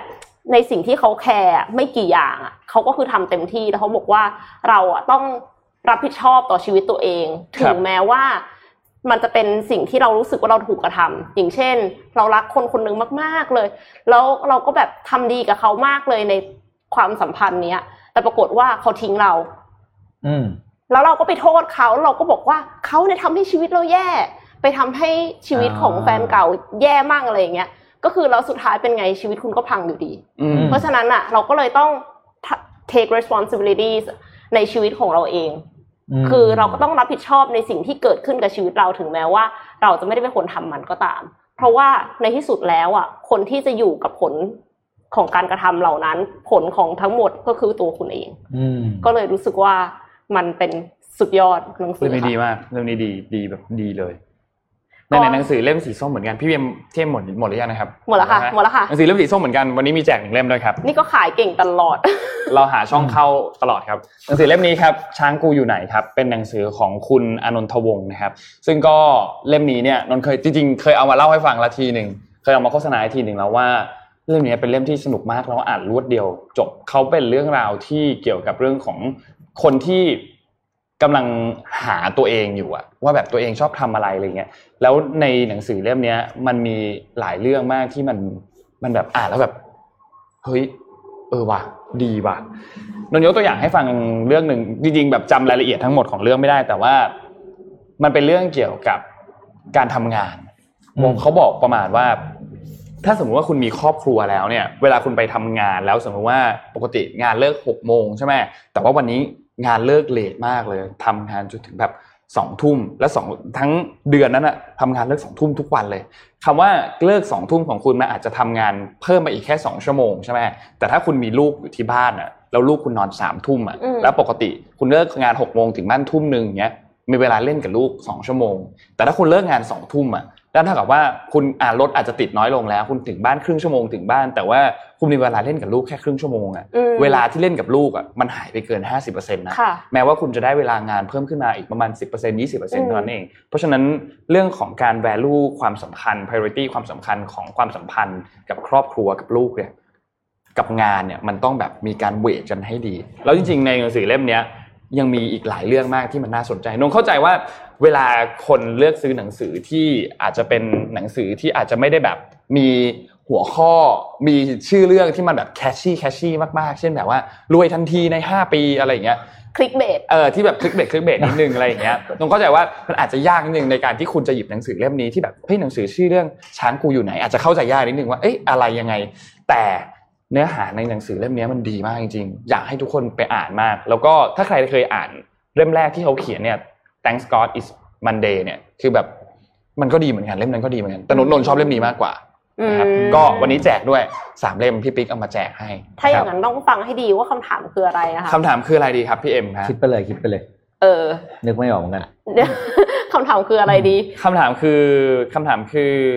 เราเราอยากรู้มั้างไหมว่าคนดูเราเขาชอบหนังสือเล่มไหนกันอะ อ๋อได้ได้ได้ได้ พร้ โอ อม เค พร้อมคำอธิบายนะ อ่าขอหนังสือคนละเล่มแล้วกันหนังสือคนละเล่มว่าชอบหนังสือเล่มไหนมากที่สุด อืม แล้วก็ทำไมถึงรีวิวให้เรา ฟังสั้นๆ ป้ายยาพวกเราหน่อยว่าทำไมเราต้องไปอ่านหนังสือเล่มนี้ แล้วเดี๋ยวดราฟจะช่ แล้วเดี๋ยวรับสุ่มแจกเล่มนี้สามเล่มครับเหมือนเดิมครับ ดราฟบอกว่าไม่ไหวแล้ว คือ หนังสือก็ต้องไปตามซื้อ น้าบอกว่าปีหน้าผมขอไม่รับหน้าที่นี้ โอเคนนท์พาไปอัปเดตข่าวเรื่อง Brexit กันนิดหนึ่งครับ อย่างที่ทุกคนทราบครับว่า Brexit ตอนนี้เนี่ยได้มีการทำข้อตกลงเรียบร้อยแล้ว ระหว่าง UK แล้วก็ EU นะครับตัวข้อตกลงอันนี้เนี่ยได้เรียบร้อยในวันที่ 24 ธันวาคมที่ผ่านมา ซึ่งถือว่าเฉียดมาก เฉียดฉิวกับเดทไลน์มากในวันที่ ครับ 31 ธันวาคมนะครับ โดยรายละเอียดของตัวเอ่อข้อตกลงอันนี้เนี่ยจริงๆแล้วเนี่ยมีมันมีดีเทลเยอะมากอย่างที่บอกว่า 1,200 หน้าเนาะ อืม ดีเทลแบบนนท์ไม่อ่านแน่นอนนะมันไม่ไหว ก็เลยไปหาสำนักข่าวที่เขาอ่านสรุปสรุปกันมานะครับ ทีนี้เนี่ย The Standard เมื่อวานนี้เขาก็ได้มีการทำสรุปมาเหมือนกัน แล้วก็เราลองอ่านแล้วรู้สึกว่าเฮ้ยเขาสรุปได้ค่อนข้างน่าสนใจ ประเด็นของเรื่อง Brexit เนี่ยเป็นประเด็นที่ยื้อมานานมาก 4 ปีนะครับ หลังจากที่มีการทำลงประชามติในช่วงเวลาตอนนั้นนะครับ แล้วก็ได้ข้อสรุปว่าโอเคเราจะถอนตัวออกมา แล้วก็ ค่ะ สุดท้ายเขาก็โหวตโหวตกันไปโหวตกันมาแล้วก็ Brexit ในวันที่ 31 มกราคมที่ผ่านมา ค่ะ ซึ่งก็มีช่วง transition period ใช่ไหมครับ จนถึงวันที่ 31 ธันวาคม ทีนี้เนี่ยตัวข้อตกลงที่เป็นข้อตกลงการค้าและความร่วมมือที่ทั้งสองฝ่ายทำการตกลงกันได้แล้วเนี่ยก็ก็แน่นอนแหละมันดีกว่า no deal แน่นอนนะครับ อืม แต่ตัวดีเทลของข้อตกลงมันเป็นแบบนี้ครับ ข้อแรกเนี่ยเกี่ยวกับเรื่องของการเคลื่อนย้ายสินค้าเสรี แบบปลอดอากรแล้วก็ปลอดโควตาแต่ว่ามีเงื่อนไขนะครับ ตัวอันนี้เนี่ยมันเป็นข้อตกลงที่ทำให้ทั้งสองฝ่ายเนี่ยสามารถทำข้อตกลงทางการค้าระหว่างกันได้ ก็คือพูดง่ายๆคือไม่เสียภาษีศุลกากร แล้วก็ไม่จำกัดปริมาณการนำเข้า แต่ว่าสิ่งที่เปลี่ยนแปลงไปเนี่ยคือเขาจะมี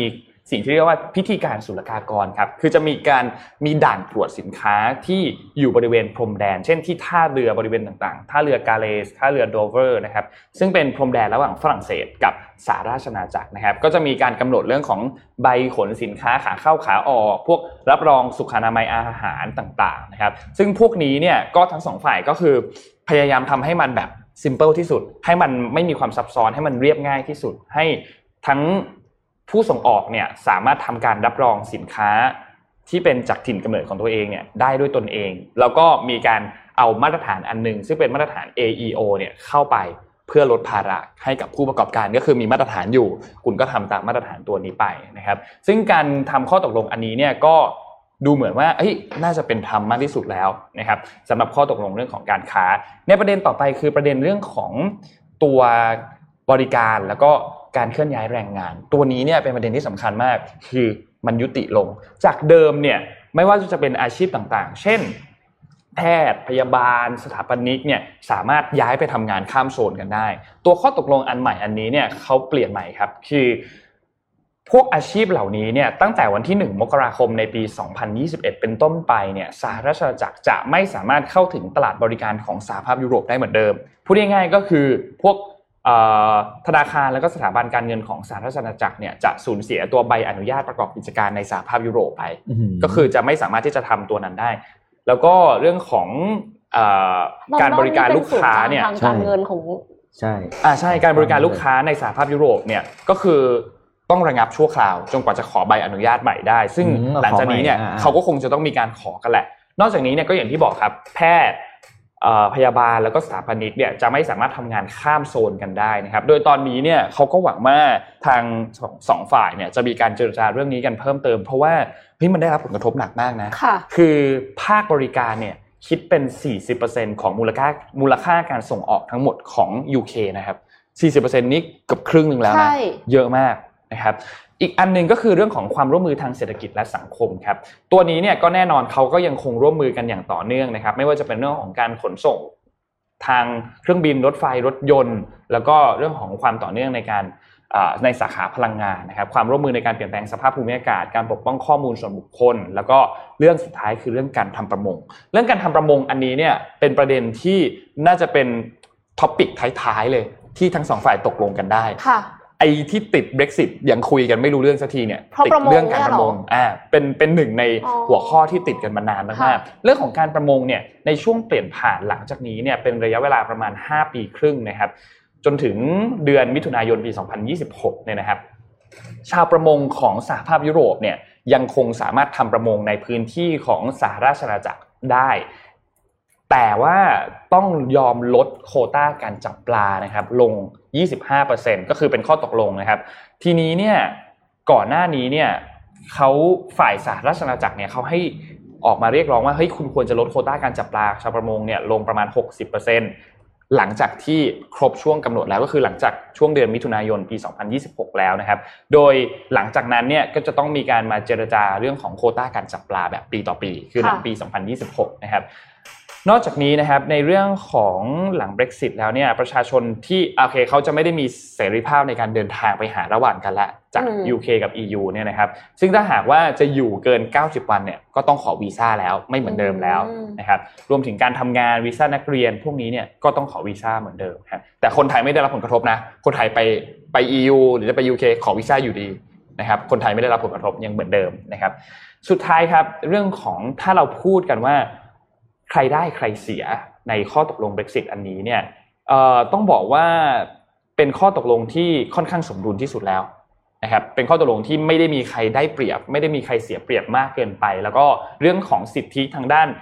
ศุลกศุลกากรเนี่ยก็ยังคงอยู่นะครับเพราะฉะนั้นข้อตกลงอันนี้เนี่ยมันก็เลยยังค่อนข้างโอเคอยู่นะครับ แต่อีกประเด็นหนึ่งครับที่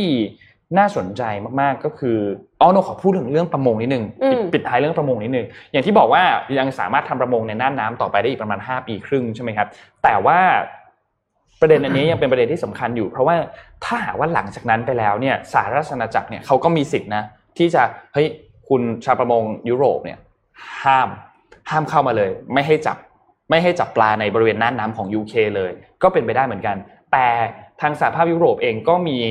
เอ่อเขาเรียกว่ามีวิธีที่จะตอบโต้ก็คือขึ้นภาษีศุลกากรก็ทำได้เหมือนกัน อ๋อ นะครับเป็นเช่นเดียวกัน อีกประเด็นหนึ่งที่บอกก็คือเรื่องของสหราชอาณาจักรเนี่ย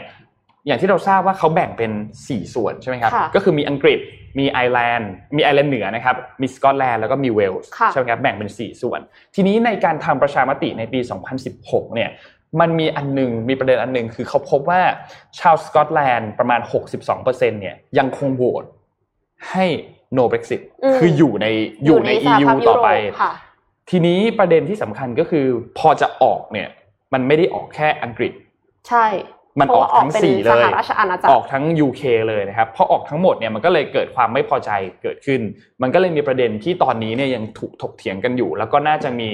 การเจรจากันต่อหลังจากนี้ว่าสกอตแลนด์อาจจะแยกตัวออกจาก UK เพื่อที่จะกลับไปในสหภาพยุโรป เป็นประเด็นที่ต้องพูดคุยกันต่อไปหลังจากนี้ เพราะว่าแน่นอนแหละในประเด็นเรื่องของการแบ่งแยกดินแดนอะไรอย่างเงี้ยมันกระทบเรื่องของการเมืองค่อนข้าง ค่ะ เยอะเหมือนกันนะครับ ซึ่งเป็นประเด็นที่เราก็ต้องติดตามกันต่อไปหลังจากนี้นะครับ นี่ก็เป็นสรุปคร่าวๆที่เอ่อเรื่องของตัวดีลเบรกซิตอันนี้นะครับก็ขอบคุณข้อมูลของเดอะสแตนดาร์ดด้วยนะครับ พี่ปิ๊กมีข่าว เดี๋ย จีนเหลืออีกข่าวหนึ่งใช่ไหมคะ ๆอ่ะพอดีเลยครับ ขอภาพที่หกขึ้นมา เหมือนนนท์รู้พูดเรื่องประมงเป็นเรื่องสุดท้าย ไม่ต้องถ่ายแล้วเราจะให้ถ่ายว่านี่คืออะไร ค่ะ เหมือนที่ขุดน้ำมันเลยอะเหมือนแบบว่าเขาเรียกว่าอะไรนะ แท่นแท่นน้ำ มันแท่นขุด ค น้ำมัน ล้ายๆใช่ไหม ใช่คล้ายเออ โปร จ ตี ง น แล้ เอ วเนี่ เอ็ ย นจีอะไรอย่างงี้ จริงๆแล้วอันเนี้ยมันคือใช้คำว่ากระชังใช่ไหม กระ กระชั ชั ง ง เลี้ยงปลาครับ เลี้ยงปลา ใช่คือ ใหญ่ขนาดนี้ จุดเริ่มต้นเนี่ยก็คือที่ฟินแลนด์เนี่ยมาจ้างจีนเออนอร์เวย์ที่นอร์เวย์นะครับ มาจ้างจีนทำไอตัวกระชังสำหรับเลี้ยงปลา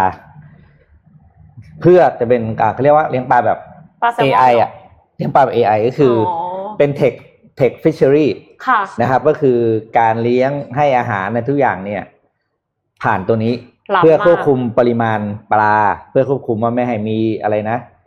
ตัวอื่นตัวเล็กๆ โดนกินก่อนเวลาอันควรเลยพวกเนี้ยนะครับ ครับ ทีนี้พอสร้างคือตัวเนี้ยนะ มันต้มแบบสร้างเสร็จแล้ว ก็เขาก็สร้างแล้วก็เอากลับไปใช้ที่ที่นอร์เวย์เรียบร้อยแล้วจีนเห็นว่าเออไม่เลวนะใช้งานได้ดีนี่ทำบ้าง อ่า แต่ใหญ่กว่าเดิมครับ ไซส์ที่คุณเห็นเนี่ยคือเส้นผ่านศูนย์กลางครับหนึ่งร้อยสิบเมตร หนึ่งร้อยสิบเมตร คุยมีความสูง 70 เมตรนะครับ มีพื้นที่เขาเรียกปริมาตรใช่ไหมในการเลี้ยงปลาได้มากถึง 250,000 ลูกบาทเมตร สร้างเสร็จแล้วเนี่ยก็สามารถใช้เรือ ลำเดียวเนี่ยแหละครับ เรือลากจูงขนาดใหญ่เนี่ยลากไอ้แท่นเนี้ยนะ ซึ่งเขาจะหย่อนลงไปในน้ำที่ความลึกเท่าไหร่ก็ได้เนี่ยนะครับ ลากไปไว้ในน้ำลึก เพื่อให้ลูกปลาเนี่ยเติบโตมาในน้ำลึก ค่ะ แล้วก็เหมือนกับได้ว่ายน้ำจริงไม่ไม่ไม่เป็นปลาปลาบ่ออะ คือในความเป็นจริง มันจะต้องอยู่ใต้น้ำใช่ไหมแต่ตอน ใช่ นี้เขายังไว้บนน้ำเพื่อที่จะโชว์ อืมแต่ว่าพอเรา มันจะมีความผสมแก้ปัญหาหลายๆอย่าง คือพอคุณเลี้ยงฟาร์มปลาไม่มีที่ว่าย ครับ แต่คุณได้ปลาทั้งหมดที่คุณเลี้ยง แต่ละปลาธรรมชาติที่อยู่น้ำลึกคุณจับไม่ได้ทั้งหมดที่มันอยู่ อืม เขาก็เลยทำที่ใหญ่ๆ แล้วไปเลี้ยงในน้ำลึก อืม แล้วลากกลับมา เป็นไฮ ะค บริด อ่า เป็นไฮบริดก็คือ ไอเนี่ย เลี้ยงโดยเขาจีนมีแผนที่จะเอากลับมาใช้ที่ประเทศตัวเองนะ โดยโดยจะใช้ที่ได้ที่เกาะไหหลำก็คือไหหนานนี่แหละ โดยจะเป็นจุดที่เริ่มเลี้ยงแซลมอนแบบในเจ้ากระชังตัวนี้ไมันจะเรียกคำว่าอะไรนะเทคฟาร์มเทคฟิชเชอรี่ตัวนี้แล้วกันนะ แล้วหลังจากนั้นเนี่ยมีแผนที่จะขยายเอ่อจุดเนี่ยอีกร้อยเจ็ดสิบแปดแห่งรอบประเทศจีนนะครับ ก็คือจีนจะกลายเป็น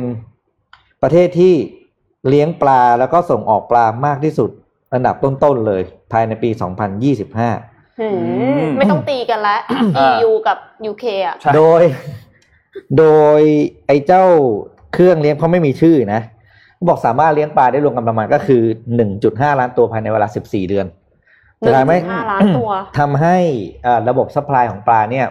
มากขึ้นอย่างมหาศาลนะครับ แล้วก็เรียกว่าเลี้ยงเท่าไหร่ก็ได้เท่านั้นน่ะ ครับ คุณสมบัติของมันเองเนี่ยนะมันมีเซ็นเซอร์ตรวจวัดภายในกระชังเนี่ยกว่าสองหมื่นตัว ช่วยอ่าเขาเรียกว่ามีระบบกำจัดปลาที่ตายด้วยนะ ปลาที่ตายในกระชังเนี่ยจะโดนเขี่ยออกมาไม่ให้ปนอยู่กับที่อื่น เพราะเพราะมันเป็นเป็นปิดใช่ไหมไม่งั้น อ๋อ จะลอยปนอย่าปนอยู่ในนั้น มีเซ็นเซอร์สำหรับการให้อาหารดูแลสภาพแวดล้อมถ้าน้ำร้อนไป เย็นไปเรือก็จะมันก็จะส่งสัญญาณให้เรือเนี่ยขับไปหาที่ที่น้ำเย็นกว่า คือเขาเรียกเป็นเป็น คือสิ่งเนี้ยมันย้ายได้ด้วย มันจะเป็นเรือลากไง จะเอาไปที่ไหนก็เรือก็ลากไปเลย อ๋อ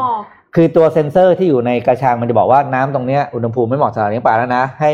เรือลากไปไว้ที่ที่ดีกว่า สุด นี้ ยอด สมมุติว่าเกิดมีแบบเรือน้ำมัน มี มาล่ม พายุมามีอะไรมาสิ่งเรามาอ่ามันจะบอกเรือว่าให้ย้ายปลาหนี หนีเลย เออนะครับ เพราะฉะนั้นเนี่ย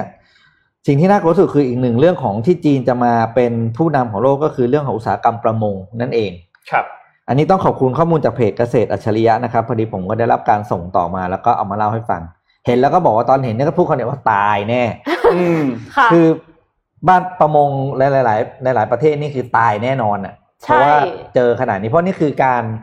ควบคุมการผลิตที่มีประสิทธิภาพที่สุดเพราะเลี้ยงปลาน้ำลึกแบบน้ำลึกจริง ค่ะ คือไฮเทคด้วย แล้วยังแบบ ๆ ไม่ใช้คนด้วย Mobile เพราะว่า ด้วย อาหารทุกอย่าง Movable ผ่าน NI มีเซ็นเซอร์หมด สุดยอด สุดยอด ขอพาพามาที่จีนอีกข่าวหนึ่งค่ะ อืม ครับ แต่ว่าคลิปจริง ๆ คลิปอันเนี้ยไม่ได้มากับข่าวเดียวกัน จะพูดว่ายังไงดีอะเอางี้ดีกว่า เปิดคลิปเลย คลิป M3 ค่ะ ทุกคนรู้จักวัดเซาหลินอยู่แล้วเนาะ อ่า วัดเซาหลินที่เขาบอกว่าฝึกกันหนักหน่วงมากอะไรอย่างเงี้ย ครั ค่ะ บ วัดเซาหลินเนี่ย จับมือกับมหาวิทยาลัยเหอหนาน เปิดหลักสูตร เอกกังฟูในระดับปริญญาตรีโทเอกนะคะ อืม เพิ่งเปิดนะคะ ก็คืออันเนี้ยจะให้ดูว่าวัดเซาหลินเนี่ยเขาฝึกกันหนักขนาดไหนละกัน โอ้โห เออ แล้วก็แล้วก็จะเล่าข่าวไปด้วยนะคะ อืมอืม สินหัวรายงานเมื่อวาน ไม่ นี้ ได้ ค่ะ ง่ายนะท่านี้บอกเลย เออเออ เคยทำเหรอ นงเคยนงเคยห้อยหัวแบบเนี้ย อ๋อ แต่ว่าไม่เคยตักน้ำ แต่ว่าลุกขึ้นมาไม่ไหว ก็เราลุกเคยว่าลุกได้ลุกมันลุกได้แต่มันแบบ ครับอื้อหือ สาม มัน ที เอี้ ก็ ยวเอี้ยวด้วยนะ สามทีก็หมดแรงแล้ว โอ้ยหนูน้อย คือเขาฝึกกันตั้งแต่เด็กขนาดเนี้ย แล้วคือ เออ เขาเชื่อมากว่าจริง ๆ มันไม่ใช่แค่ร่างกายอย่างเดียว มันคือใจ คือไอ้ที่ไอ้ที่ท่าที่ทำไม่ได้กันสักทีเนี่ย เพราะว่าใจไม่ใช่ไม่ใช่กะร่างกาย อืม เหมือน ค่ะ มายงชุนเลยยงชุน อื้อหือ ค่ะก็วัดเจ้าหลินเนาะต้นกำเนิดวิชากังฟูอะค่ะเขาลงนามข้อตกลงความร่วมมือกับมหาวิทยาลัยเหอหนาน เพื่อจัดการเรียนการสอนศิลปะป้องกันตัวในระดับปริญญาตรีโทเอกสำหรับนักศึกษาต่างชาติค่ะ เมื่อวานนี้นะ ตี คะ โทเอกเลยเหรอ ตีโทเอกค่ะ อืม แล้วก็เจ้าอาวาสวัดเนี่ยก็กล่าวว่าหลักสูตรนี้เนี่ยจะเปิดโอกาสให้ผู้ที่ชื่นชอบกังฟูจากประเทศต่างๆ ได้มาเรียนรู้แล้วก็ส่งเสริมวัฒนธรรมวัฒนธรรมจีนดั้งเดิมนะคะ เมื่อปีที่แล้วมหาวิทยาลัยเหอหนานเนี่ยก็ได้ก่อตั้งวิทยาลัยศิลปะการต่อสู้ ซึ่งเขาบอกว่าเป็นวิทยาลัยศิลปะการต่อสู้แห่งแรก ที่ก่อตั้งโดยมหาวิทยาลัยที่มีคณะอื่น ๆด้วยอะค่ะ อืม แข็งแรงมาก แล้วก็ในปีนี้เนี่ยวัดและมหาวิทยาลัยได้ทำข้อตกลง ฝึกอบรมโค้ชกังฟู ผู้สอนในต่างประเทศ คือเหมือนเทรนเนอร์เทรนเนอร์ อ่าอ่า ที่แบบว่าคัดนักเรียนราว 30 คนเพื่อส่งไปสอนกังฟูที่ศูนย์วัฒนธรรมของวัดเซาหลินในต่างประเทศด้วย อืมอืม หลังจากสำเร็จการศึกษาค่ะ นี่เขาทักทายกันใช่ไหมเนี่ย เออ เอาไหลชนกันเนี่ย เฮ้ยวัสซับโบ เอาไหลชนกันอย่างเงี้ย อะ เห ไร รอ ชนกัน เคยดูไอ้ไอ้แบบว่ากระโดดกระโดดบนไม้อย่างเงี้ย อ่า ตอนในปะบุญจินรู้สึกว่า อ่า หุยจันเจ้านี่แบบเวอร์มากอะปรากฏว่า นี่มีในชี เซา วิตจหลิ ริ น งนะ เขาซ้อมแบบนี้จริงๆ ก็เลยรู้สึกว่า อ๋อ นี่เนี่ย โอ เอา เค เอาแค่ท่าเนี้ยแค่ย่อลงมาเนี่ยก็ก็ยากนะ ดูดูท่ากระโดดดูท่ากระโดดอื้อหือคือ ก็เลยรู้เลยว่า อ๋อเขาไม่เวอร์ค่ะ อืมจริงมันเป็น เขาเขา ศาสตร์ ทำได้จริง จริงๆนะ ค่ะ พวกนี้ต้องฝึกแบบสุดเลยอ่ะ เขาบอกว่าฝึกกันแบบสิบเป็นสิบปีอ่ะ เออเออ มีอีกคลิปหนึ่งที่ดูมาเขาเป็นแบบเหมือนกับสอบ comprehensive อะ ครับ ตอนสุดท้ายก่อนที่จะจบได้อะไร โอ้ยหเงี้ยนูค่ะ น้อย เขา โอ้โห มีท่า ลูก ที่แบบฝึกมาแล้วสิบเอ็ดปีอ่ะ เวลาแม่เรียกไปกินข้าวหนูกลิ้งไปอย่างนี้นะลูก เฮ้ยจริงๆมีลูกพี่ลูกน้องเอ็มอะเขาเคยไปฝึกที่เซาหลินมา เออเออ เด็กตัวเล็กๆเนี่ยตีลังกาไอ้หันหลัง อืม แบบว่าที่เอาหัวลงแล้วก็ไม่แตะพื้นอะแล้วก็ปุ๊บ อืม อย่างเงี้ยอีกรอบหนึ่งอะปุ๊บ อืม ขึ้นมาได้เลยคือแบบเก่งมาก อืมม ตอนนี้ก็อยู่ที่เมืองจีนนะไม่รู้ว่าป่านนี้นี่คือจบปริญญาเอก นี่ เรา นี่ จริง เดี๋ยวนะเอ็มเอ็มพี่นี่เอ็มพูดจบยัง จบจบ จะบอกว่าเอ็มไปหารูปหัวเข็มขัดของโรงเรียนนี้มาหน่อย แล้วไปบอกเด็กช่างกลโรงเรียนเรานะเว้ยว่าหัวเข็มขัดนี้อย่าไปยุ่ง มันไม่ เดี๋ ดีหรือยวนะเปล่าหัวเข็มขัดอะ เดี๋ยวจะเจ็บตัวฟรี ใช่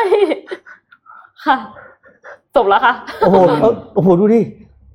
ดีนะ เพราะว่าถึงมันเป็นสิ่งที่น่าอนุรักษ์เหมือนมวยไทยอ่ะ ครับ มวยไทยของเราก็มีค่ายค่ายเต็มไปหมดอ่ะ แต่ว่าไม่ไม่เคยมีการเอามาเป็นเรียกอะไรนะ เป็น ปริญญาเนาะ เป็นเออเป็นหลักสูตรที่มันเป็นแบบรัฐบาลให้การยอมรับจริงจังหรืออะไรอย่างเงี้ยเพราะจริงอ่ะพูดจริงชาวต่างชาติเรียนมวยไทยเยอะมากนะ ใช่ใช่ใช่ใช่ คือนอกจากนอกจากอาหารไทยนวดไทย สมุนไพรไทยก็มีมวยไทยนี่แหละ อืม อันนี้ก็เป็นซอฟต์พาวเวอร์เหมือนกันนะ ใช่ แล้วแปลกมากคือแข่งไทยบ็อกซิ่งชิงแชมป์โลกจัดโดยฝรั่งเว้ย โอ้ เหมือนกับแข่ง